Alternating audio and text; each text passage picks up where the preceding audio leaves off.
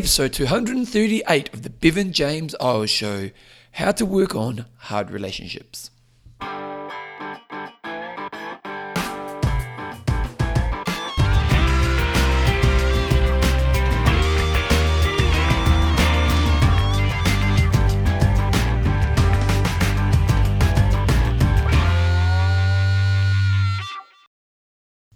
Righty, team, welcome along to episode 238 of the Bevan James. Eyles Show you your fortnightly podcast on the behaviours that create a lifetime love of exercise so you can get all the benefits that come alongside it.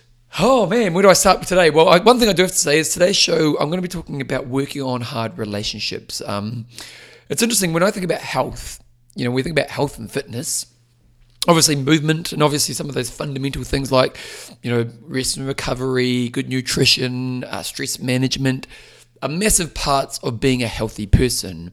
But when we think about stress and we think about the causes of stress in life often one of the biggest causes of stress in life is relationships you struggle with in your life aren't they?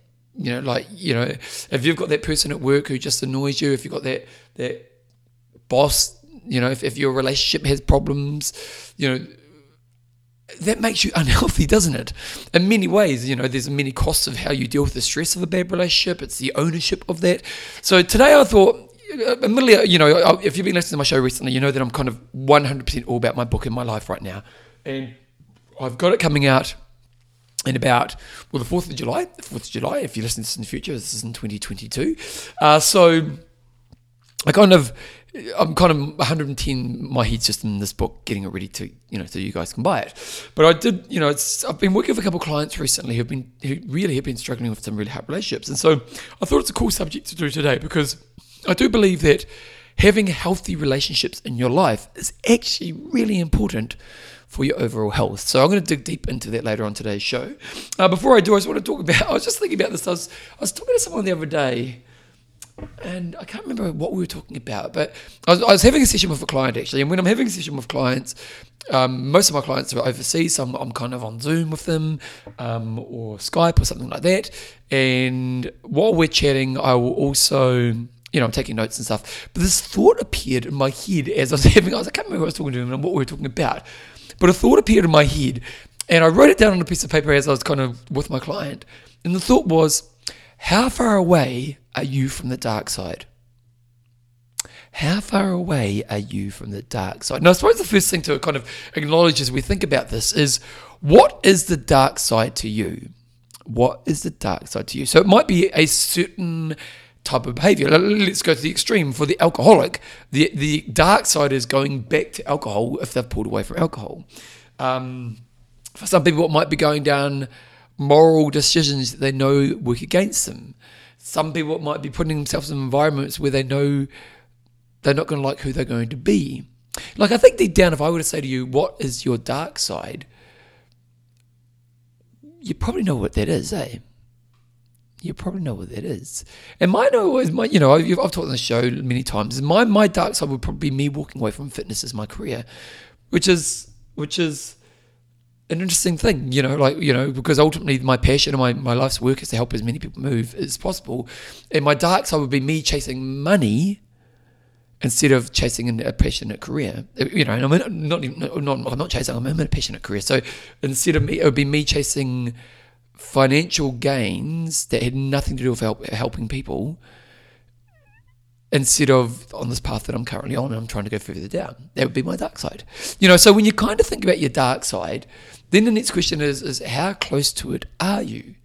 And for sometimes in life, like let's say let's say this book. Now I want this book to be a total success, and I'm very lucky because I'm in a very good position in life where even if the book doesn't become a total success, it's not the end of my world. But I've put a lot of time and energy into it. Let's say the book was a total failure. I sold one copy, like I sold no, no copies of the book at all. Would that push me further to my dark side? How close am I to that dark side? Where I go, you know what, fitness is too hard. I'm going to go down another pathway. I'm going to go just you know do something where I can just make money. You know. Now, for me at this moment in my life, the dark side's quite far away. But for sometimes for some people where you are, if you can first of all identify where that dark side is for you, how close to it are you? And and then maybe you know if you're far away from it, like I feel I am right now, like I, I can see myself doing fitness for for a while, you know, well, hopefully for the rest of my career. But um, if the dark side is quite far away for you, then that's good.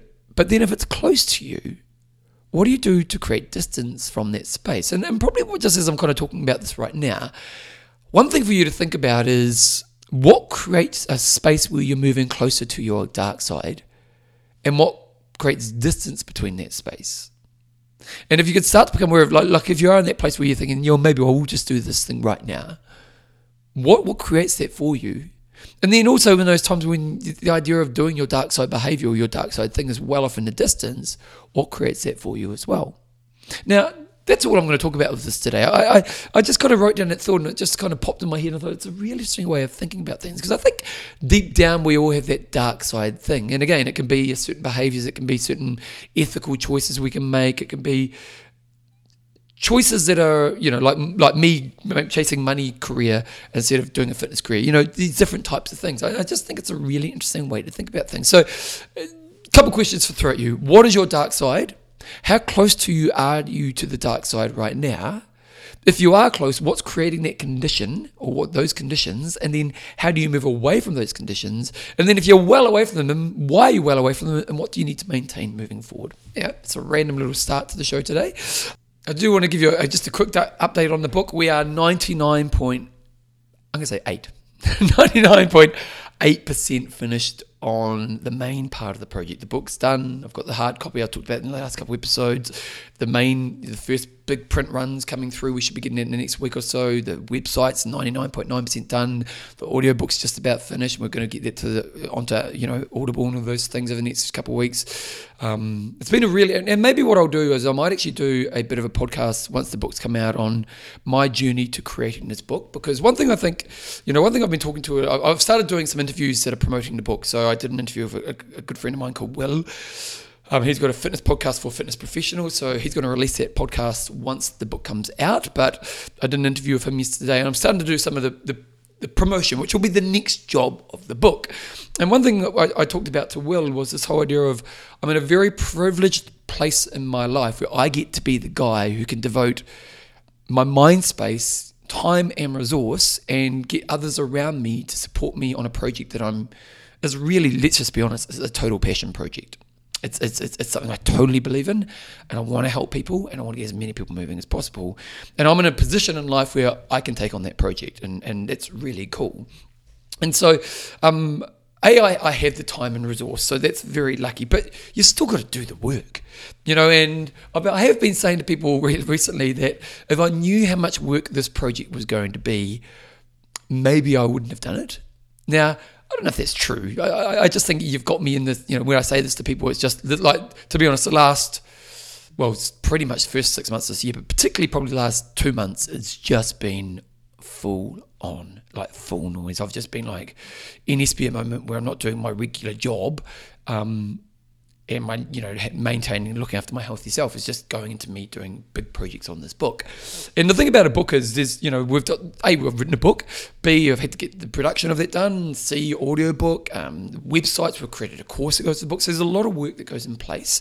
Um, and it's a real it's a real self-management journey you know, it, there's this kind of self management in regards to dealing with the people who are supporting you and, creating the book and building good relationships and getting good work from them. Uh, there's the self there's the self focus of yourself. So how do you manage yourself well through this this journey? And and there's kind of a few aspects around that. One of the aspects is looking at your project plan and knowing how that what's the most important part of the jigsaw puzzle I'm working on at this moment, and then working through that whole process. And I, and I think I might do a bit of a podcast once the book's out, just to talk about that because as much as uh, I really hope this book can help as many people love movement, and I believe I've I've done a pretty good job now. In retrospect, there probably were things I will look upon and think oh, I could have done that better, but fundamentally, I think the base product's pretty close to where it needs to be. But it has been a real self journey. You know, like the, the, there's a lot of tools I've had to use to get to this point where you know in three weeks from now this book's going to be on the market, and I, and you know like it's I, as I said before, I'm in the position where I can be the person who does a passion project in a really powerful way. Uh, but B, you've also got to be the person who does the work. And I, and I, I don't know, I just think that I've learned a lot about myself through this whole journey. Um, and also, I've learned a lot of things that maybe I can share with you. That if you are, have you got that project in your head that you think, man, I really want to be able to do this project in my life, but but nothing really ever happens. And I, and I suppose when I when I think of myself and being proud of myself is if if I have anything in life, it's my ability to apply and do the things I say I'm going to do. You know, like I, I you know two years ago I said I'm going to write this book, and, and three weeks from now it's coming out. You know, and and it's one thing to say I'm going to do something, but also what's the process? And so maybe what I will do is once the book comes out, I'll, I'll just do how I approached a big project like this what was my strategies and what got me to the point where it is today. So maybe there's something in there for you. But anyway, the book is going to be coming out on the 4th of July. As I said in the last episode, if you could support me with this book, that'd be really, really amazing. And and there's a few ways you'll buy, buy the book, obviously, spread the word about the book, put on your socials, and so on.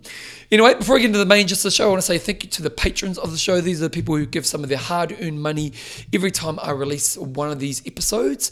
And when you become a patron, you get a cool nickname. Now, if you have thought about being a patron and you haven't, I do encourage it. Obviously, it just helps me do what I do. Uh, and some of the patrons are Jen Pilipo, she's the mind feeder. We've got Martin the Assassin Kelly. We've got Adasia, and it's the cool name. there you go. Adam Lionheart Philby and Jared Cool Calm Collected uh, Becker. There we go he's a he's a local fitness instructor in my local area. Actually, Jared, he's a, he's a good young man.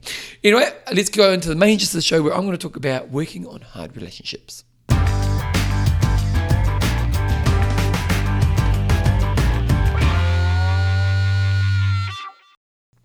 In some ways, I'm not the best person to talk about this subject. And and the reason I say that, and, and to be honest, I'm not. This isn't a subject I'm an absolute expert in. Um, but I have been working with some people recently, which we've been getting some really good progress in. So I thought I'd share that with you. But but why am I not a very good person to talk about the subject? Well, I've created a life where I don't really have any difficult relationships.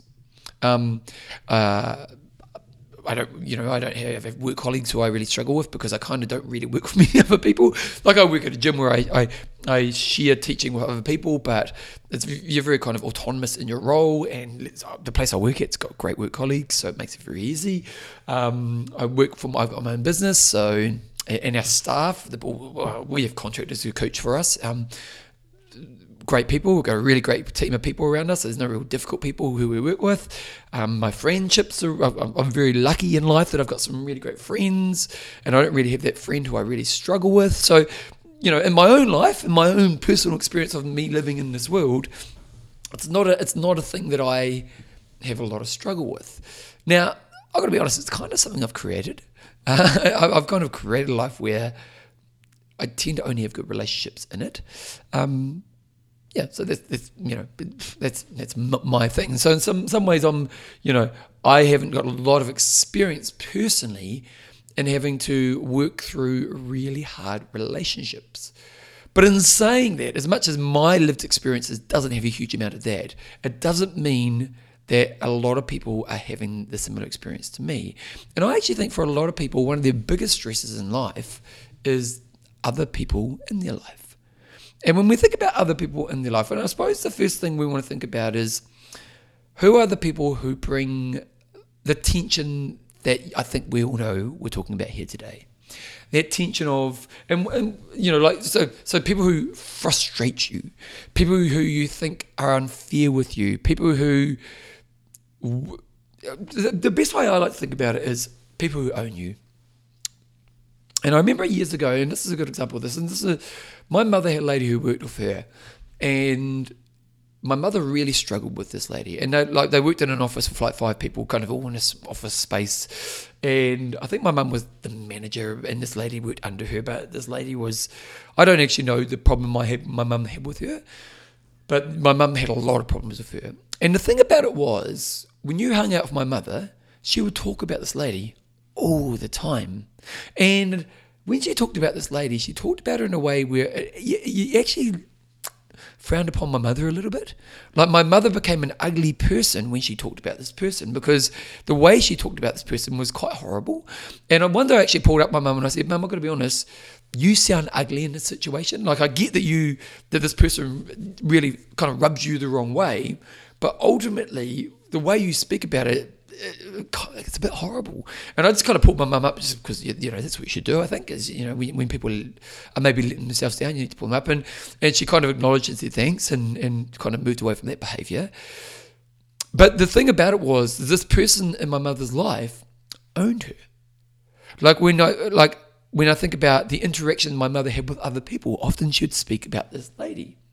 Also, when my mother was I, like I, I don't I, I don't know my mum's internal experience, but I imagine inside my mum's head, my mum was owned by this lady. Like if we just do that think of thing of how many hours of thinking space do you have in a week? I imagine that lady owned a lot of my mum's thinking space. And this is often what happens when we think about the relationships in our life that are really hard. Is that they end up owning us in ways that are really unhealthy for us. And there's many ways we can look at this. We can even just look at this through mental fatigue. You know, like if, if you're if you're annoyed by somebody and are owning your mental space, that is draining your mental energy. It's draining your mental energy. And so then when you get to the end of the day and you meant to go out and do some exercise, and let's be honest, exercise is something that takes a little bit of mental energy then you're like, oh, can I be bothered today? So then you don't do your exercise. And then you feel crap about yourself, so then you have some bad food, so on and so on. And that's why I wanted to do this subject today, because this is called the Fitness Behavior Podcast. And and let's be honest, this podcast goes all over the place. It's kind of just whatever I want to talk about this week. But but with that in mind, dealing with hard relationships is a massive thing that we need to get better at if you're somebody who has those relationships in your life. Now, as I said earlier, I'm kind of lucky because I've got a life where I don't have many, well, at the moment I don't have any. I'm sure at times I do, but generally speaking, I don't really have those types of relationships in my life. But if you're listening to this right now and you know you have that person, this is a, this should be an area of working on in your life. And actually interesting. I was, I was interesting a few weeks ago. I was at a party and somebody I know got drunk, and they got drunk in a way which I've never seen them like before. They got became quite a vicious drunk, quite quite mean and quite um, just a little bit horrible. We're going to be honest, just just a bit you know just mean and and this person is not that person. Like it was really bizarre because I know this person really well and generally speaking they're really lovely people and good presence and good energy and and it was really bizarre and, and they were drunker than I'd seen them ever before. So, you know, they obviously got to a higher level of drunkenness. But it was also quite revealing that they needed to work on themselves. You know, and so as a friend, and I actually haven't had this conversation yet, but I will pull them pull them aside and say, hey, mate, what's up? Um, and you know, here's because often people don't know what they're like; they forget what they're like, and a lot, a lot of people don't want to bring it up. So I will because I'm, I'm, I think being a good friend means you have the hard conversations, and so, um, and I'd say, you know, is there some stuff that maybe you haven't worked on that you need to work on because the stuff they were bringing up was quite revealing around an area of their life that they needed to work on. And this person, some of their energy in their life needs to go on working in this area. And often when it comes to the hard relationships in our life, those relationships that own us and that you know, are really consuming in really negative ways and can have this massive cost. You know, like as if I just say the owning, what's what's what's the cost other than that, you know, the cost both internally and externally. What, what's that cost on your life? And what's the cost long term? Like if you worked with someone for five years who has just rubbed you up the wrong way every day, what's the cost on your life for that? And like my friend, the thing about my friend who was drunk the other week is the stuff that it was quite obvious for everyone around that they needed to work on is stuff that I know they probably need to work on for a long time. And so one thing I'm going to talk to my friend about is, hey, it, it, seems pretty clear that some stuff you need to work on, and, and, maybe you know to get some someone to guide you through how to work on that stuff. It might be some counselling or whatever. It might be you know investing in some someone who can help you work through some of the bigger things that maybe you're pushing aside, which you need to be worked on. Now, this is an obvious one because it's an area it was kind of clear, but often the relationship thing is really hard because you're dealing with somebody else. And if it's somebody who's rubbing you up the wrong way or is creating that tension in your life, you probably haven't got the greatest relationship with them. So there can be this really big hurdle for you to overcome. So with this in mind, this is what I really wanted to work or, talk about today is how do you actually work on on the hard relationship? How do you actually work on the hard relationship? And I'm going to share a few examples of some people I've been working with, and and uh, hopefully some really good insight for you here. And, I, and I, I'm going to break this down to a few steps. And I think the first step I'm going to say is, what's the easiest way to do it? Well, the easiest way to do it is to remove them from your life, and sometimes you can do that. Like I have, I remember years ago, I had this lady in my life who was, in some ways, the coolest person, but in some ways, the biggest bully ever. And she's the she was the kind of person who was so much fun, but it always came at someone else's expense. She was she, she was kind of like the bully in the group, and everyone would laugh as long as she wasn't putting her energy on you. And I actually, you know, I really enjoyed her company, except that aspect of her. And the problem with, to me, the problem, the difference between, uh, to me, that the bully is like we all give each other shit. Like, you know, when I think of my friends, I give my friends shit. I, you know, I give them, you know, the, the ribbing, but you give them ribbing in areas where you know they're pretty secure. You know, so you might you might get you know make some fun out of them, but but it's in an area where you know they're competent, you know they're secure. It's it's it's, it's you know it's you're not hurting their feelings, whereas the bully will know the insecure side of you, and they'll point that out to everyone around you and make you feel small for that. And that's what this person was. And it was a person who I fundamentally really liked, but it was just this one part of them I didn't like. And I just determined in my life, and I did actually bring it up to her, but nothing really changed. And so in my life, I just determined, you know what, this is the kind of person I don't need in my life. And, and I do think in some ways the easiest way to remove people from your life that are hard relationships is just to get rid of them. Now, some people are going to say, but what if it's your family? And sometimes it's the right thing as well. I, I remember years ago I was working with a lady talking about owning someone. I, I was working with this lady who, her mother was just a horrible person. And there are horrible people out there. You know, it's, it's unfortunate. But her mother was horrible, and her mother was elderly, so her mother was probably, I don't know, let's say she was in her 80s. I can't remember, this is a long time ago. Um, and her mother was, I mean, horrible to her daughter the whole life. And, and you know, horrible comments, horrible disapproval, horrible, you know, just, you know what I'm talking about. And, uh, and the daughter felt a loyalty because it was blood. And I get it. But ultimately, it was just it was just damaging the daughter's life, and, and so we did a trial, a period of time where we said, okay, well, let's just see if you pulled away for a period of time, what would your life be different like if you didn't have to deal with that relationship? And it was, you know, it was a hundred times better, and she did maintain a relationship with her mother after the fact, but it was a lot different because there's way different boundaries. There was a lot less, and she also had some rules and criteria that she had around. So, like if her mother ever said something mean to her, that was the end of the conversation. She was gone. So it'd be like if she was on the phone, mother says like, "Me, okay, I've got to go now," and that's the end. And she'd even tell her mother, "Look, because you've said this, I can't deal with you anymore." Or if if she was with her, she'd kind of just pretty much wrap up things and leave. And so she protected herself really well around her mother. She listened the interactions a lot, and she was in a much healthier space for that reason. So I get when there's blood involved, it's it can be difficult. Um, but I also you know, it's easy for me to say, as, as, a, as, a, guy on a podcast who, you know, doesn't live your life, to say, well, just remove these people from your life. Now, sometimes you can't do that.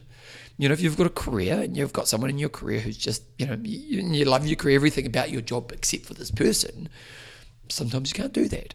So, the next thing to say is, if you're in a situation where you can't remove the person, and again, it's probably the easiest way to do it, is you've got to do some work.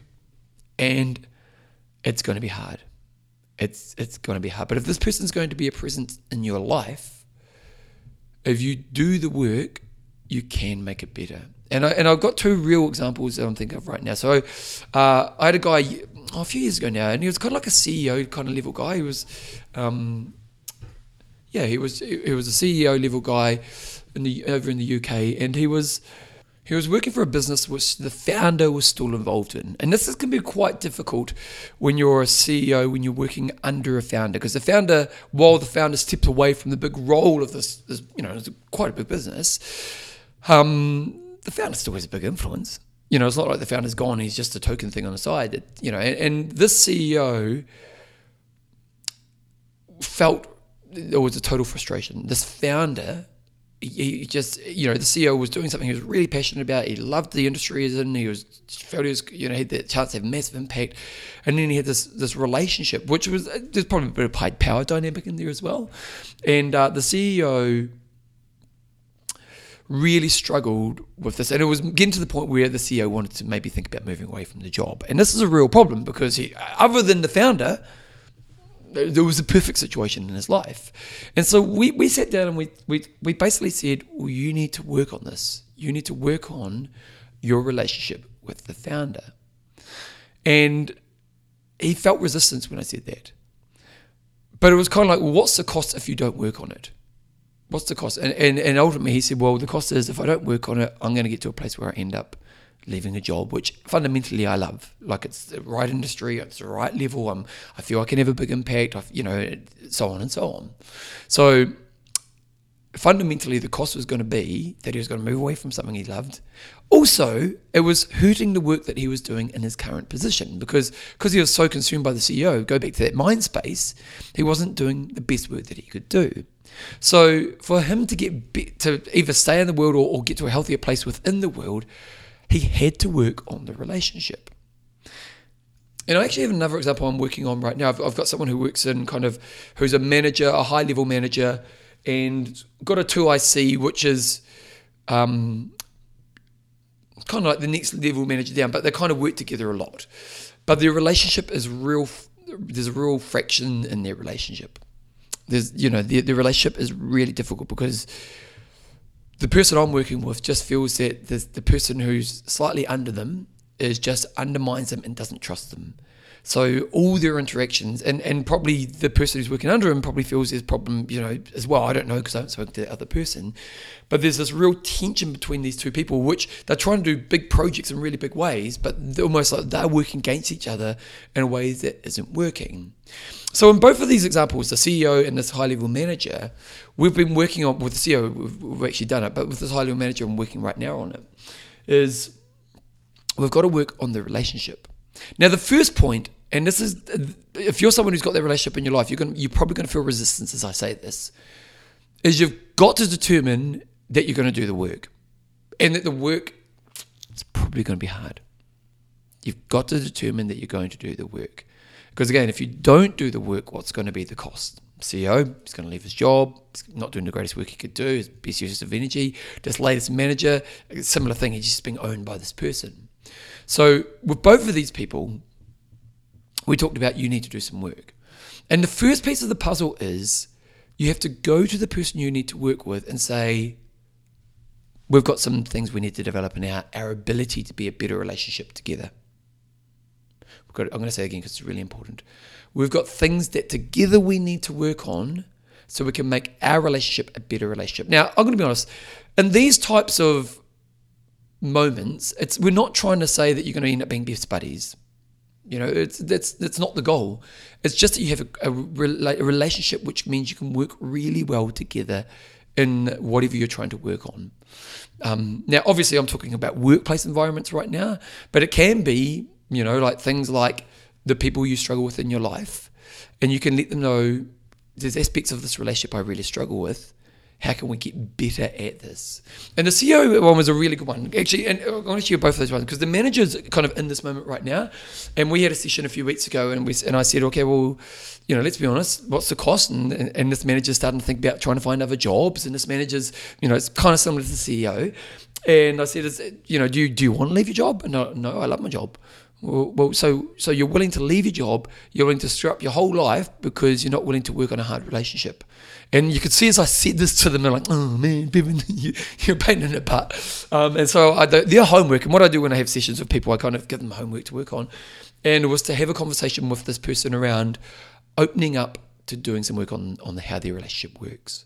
Now, this my manager, the, the manager, I'm going to say manager or CEOs, just so you guys know. The manager did amazing. They went home. They, they did some really good thinking about how to approach the conversation. They actually did some role playing with their partner. So did some role playing around, okay, what am I going to do? And they had the conversation. They had the conversation with the person, uh, that kind of 2IC person, and said, look, we both know that this relationship creates tension for both of us. I, I don't want that to be the case. We both have things we need to work on in this. We need to make some change. And that was that was the first point of call. Now, uh, if you're listening to this right now, are you willing to do that? Are you willing to with the person in your life, especially like if you haven't, if you've got, if you're like me and you're like, nah, I'm sweet as well. This probably isn't the podcast for you today. But if you are that person who's got people in your life, and you know, you may even just think of that one person who's who's owning you, like my mother, you know, that person who work. Are you willing to do that work? And I know, as I said, it's not going to be easy, but willing to sit down and say, actually, I, I, I need to I need to have a conversation with you around how we can work better together. Now, if I go back to my CEO example, so my CEO example, we actually did the same thing. So I said, look, you've got to work on your, on your founder. You know, you've got to work on your relationship with your founder because A, it's pushing you away from a job you love. B, you don't feel he's doing you good work. And C, and the thing, the, the CEO, he actually respected the founder. The founder was a genius. He said the founder is a great thinker. He's, he's, a genius, but he just undermines me in lots of ways that hurts my my role.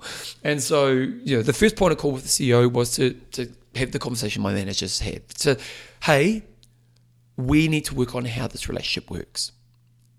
Now, that's again, it's hard to do, but the CEO did it.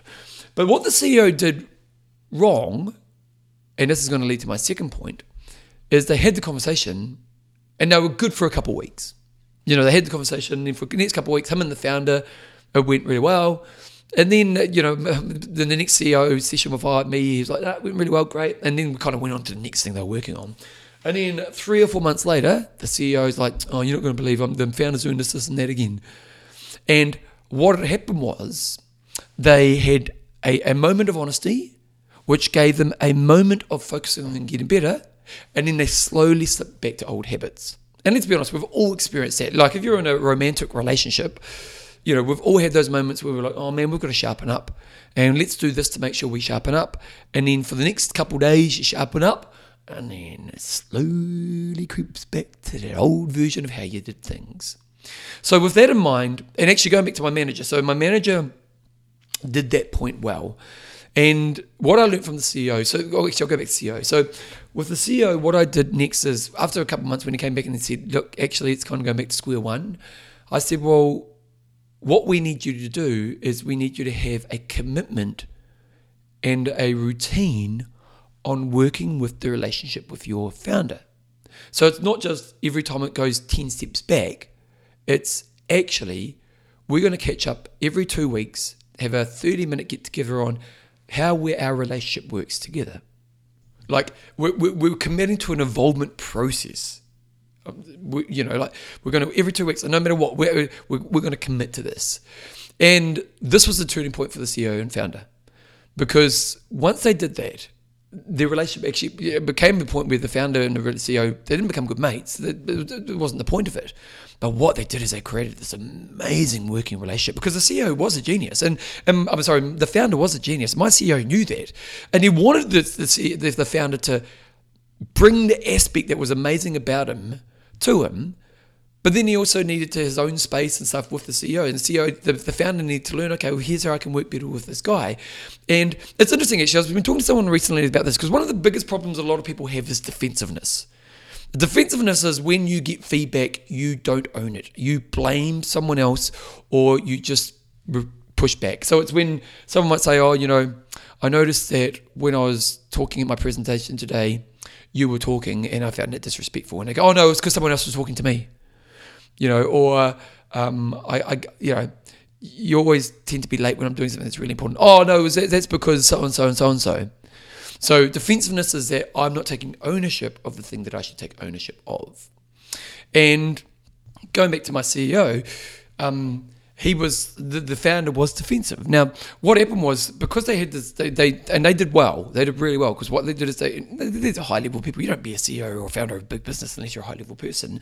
Um, so they made the commitment. They made a commitment to every two weeks they catch up, and it was it was not what, what's happening in the business. Is how's our relationship going? And the the founder was quite a defensive soul. And what the CEO learned was first of all in the moment with the founder, and this was really fascinating, he's saying what would happen was I would give my feedback on areas, you know, and they kind of they, they developed I can't remember exactly, but they developed a kind of series of questions they're going to work through, and they had to tell you know it was a bit of a dial up, dial down thing. So dial up, here's what you did well and how you would relate work well me this week, and here's one thing that maybe you can think about. And he said at first the founder was always really defensive in how he responded to his dial up, but then after the moment the changes would start to happen. So even though in the moment the founder did not like, you know, he almost put the wall up, he did the feedback to get through. But as time went on, even the defensiveness went away. And this is a really interesting thing to to know is that if we can commit to a process and we can both be open to developing this side of things, we can make massive progress. And so the first thing is you need to to address it. And I'm going to be honest, it's going to be hard because it, it's. A, but uh, probably a couple of things to think about this is it's not a confrontational moment. You're not going to them saying, You suck, you're terrible at my relationship, you need to sharpen up. And this is again, my manager did really well. They went home, they sat down, they thought about what, what the approach was. So to me, the, the way you approach it's going to be really important. And it can just be a really honest, hey, let's be honest. I think both of us know that something about this relationship isn't working and for us to both live in a better space and for us to both get more out of our relationship, it's worth us both working together to see how we can make it work better in a way where it's not getting angry at each other, but it's literally we can improve this thing.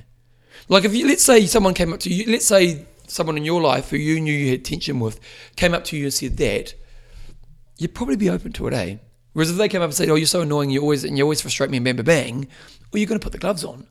And so the first thing is is what's the approach that you would have that would not make them get upset and would make them be open to developing the relationship. once you've done that, then you what you want to do is probably sit down with them and just say, what are we trying to work toward? And and one thing I think is really important here is to try to get the base understanding. Because like if I think of my manager that I'm talking about, so the thing about them is both of them are looking for the same kind of outcomes in in the thing that they're trying to do. But just the communication style is really bad between each other. So one thing is is to understand that actually we both want the same thing here. You know, so that's a, a good foundation thing that we want to understand. So first of all is think about how you're going to approach the conversation then have the conversation in a way that opens them up to, to not think that they're bad or anything. It's that both of you need to work on this. Second of all, third of all, start to create an understanding of where you both are coming from as you try to work towards this. So that you do get that understanding of, because sometimes people do make, like I remember, sometimes people do take actions which do upset you, but then you know deep down that they're coming from the right place. And sometimes it can make us a bit more accepting of the actions, or we can see where it comes from a little bit more. So that's so so get a good understanding of where you're both coming from. Then the next step is to make a commitment to ongoing working on the relationship. And it was interesting because my manager, who's just started this process, the first week they did it, the second week they did it again, and the, the person said, "Oh, we're going to make this a regular thing," in, in, in, a little bit of a snarky way. And the manager said, "Yeah, yeah, because we need to work on this relationship." And then the next week the manager got sick, and then next week something happened majorly at work when they meant to catch up, which and it was a real fire, basically, if you know what I mean. And so they couldn't make it. And then we caught up recently, and I said, "Well, you need to make sure this happens because you're going to lead the commitment to the process." And if you are the person who's going to initiate this, you've got to do that as well. You can't do that thing of, oh, yeah, it's a bit hard this week, I won't do it. Because then you're going to end up where my CEO was, which three or four months later, you're just going to be back to square one. So if you're going to do the work of opening it up and having that first conversation, and then make a regular commitment to each other, but you're probably going to have to drive that commitment. So it might be the day before you send them an email saying, hey, I look forward to catching up tomorrow for our thing. Or we send them a text in the morning, I look forward to catching you at so, at so and so. Then together, creating some kind of process around how you can work better in your relationship together. Now, it might be that dial up, dial thing. It might be you've got to start with praise. It might be, um, I don't know, that, that's something you'll need to work on together. You know, that when we do catch up, how do we keep our focus on developing a better working relationship or a better relationship in this area? And I'm not going to give you lots of tools here today, but it might be that you read some books on better relationships. It might be that you create some more time understanding each other. It might be that you have a kind of a series of questions that each time you catch up, you work through. It might be that you actually get a mentor who sits beside both of you as you work through this, someone who's really skilled with relationships and just sits beside and says, hey, you know what? Here's what you did here, here's what you did here. It's not a bad thing. Then ultimately, what you want to do, and, I, and I'm always, I think I talked about this at the end of my last podcast, is that show an understanding at the end of each meetup. So it might be that the person said to you they don't like the way that you email them at all hours of the day. And they feel that it digs into their boundaries because it means at night time when they're, um, or might be text, you know, you text them all times a day. And at night time when they're trying to relax with their family, you're, you know, they feel they get pulled away from their family to have to do some work. So a good understanding statement at the end of the catch up is to say, okay, so the thing I need to work on this week is I need to work on only texting you from the boundaries that we've determined because you want to feel that you can feel free to be with your family when you get home. And see what I've done there? I've just shown an understanding of what I'm trying to work on and why it's important to you. Now, this is a really good tool to put in place because what it does is it, you know, because I think one of the biggest problems in the world is poor communication means people don't actually understand each other. And so at the end of the of the feedback or the interaction is to kind of go back to each other saying, okay, here's what you're taking away, here's what I learned, here's what I see from your perspective, and here's what I need to work on. And ultimately, then you've got to do the work. You know, then as you work through until you have your next meeting, you've got to do the things that you both agreed on. If it is not texting, it's even if even if you feel it's a really important thing, you to no no. boundary set, I won't do that, bam bam bam. Or um, you got to praise them more if you say you got to praise them, whatever it is. Now, do you think if you if you did a process like this in your hard relationship, that relationship could improve? Now, again, I'm not saying it's going to be the most rock star relationship of all time, but do you think it could improve? And that's that's a really interesting thing to think about. Is I guarantee it can because I fundamentally most things can improve. Now, sometimes uh, there will, I'll admit, there will be the time it won't improve, and that's where maybe you will think about moving the job. There's maybe when you will move away from things, and maybe you know, where your best thing is, is probably to remove them from your life, especially if they're owning you a lot and it's coming at a massive cost. But if you if you haven't given it a chance, and if you're like again, go back to the go back to the the CEO, the guy in London, he was he was willing to give up a, a job. It was like his dream job like it was like his lifetime dream, and he loved the job just because of this relationship that was really frustrating for him. And in the end, uh, uh, the job became a way better job because, in the end, because he did the work and because he committed to it in the long term, he actually was got better at his job because his founder was a genius and he was able to use his founder in a way that was powerful. And his founder gave him, he had a lot more respect for him long term as well. So it was a win win relationship. And this is the thing is that often people will do the the the thing that comes at a bigger cost to their life, like moving away from a career, just because they don't want to do the, the hard thing in the moment. So if you do have a hard relationship in your life, again, the easiest way is to move away from it. But if it isn't, the first thing to do is to go, I'm going to confront working on the relationship and do some prep before that, understand what you need to, how you're going to address it, and then have the moment where you address it. Now, from there, create an understanding with the other person that you want to work on it. Try to create an understanding of where you both come from. Then create a process that you'll work through each time you catch up, with the core being that you're trying to get better at working on your relationship together. Then commit to it. And you may need to lead that. Like if it's one day where you go, oh, they teach us, oh, you sure you can do this today? Yeah, no, we need to do it today. You know, we need to do it today. It's that. I remember, I remember saying to my, my guy in a band, we're gonna, you know, my album's coming out sometime soon.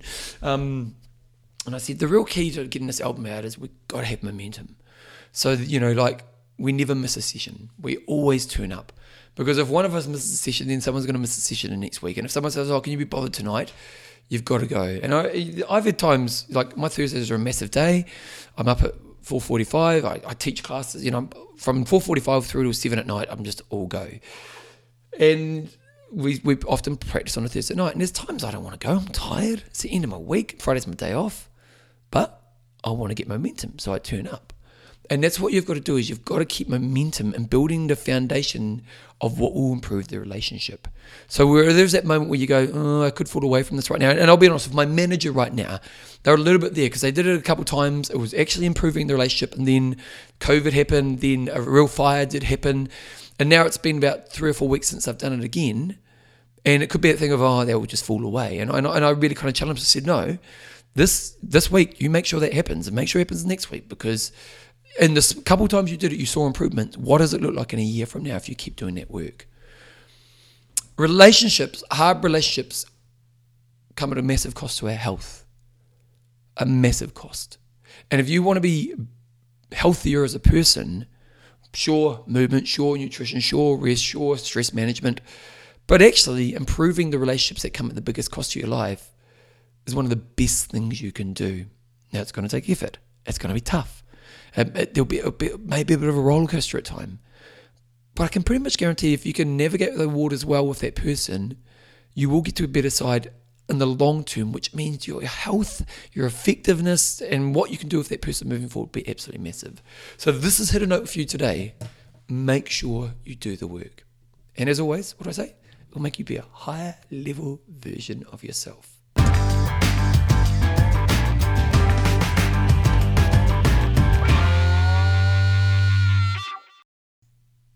Rightio, team. So that's this week's show. So that's this week's show pretty much done and dusted. It's funny. Uh, are you already thinking, oh, I'll do that, but then you're resisting it? It's interesting, isn't it? You know, in my book, uh, one of the first chapters before we get into the main lessons of the book, I, I talk about effort. You know, because as much as I want to help people create change in their life, is they're going to put some effort in.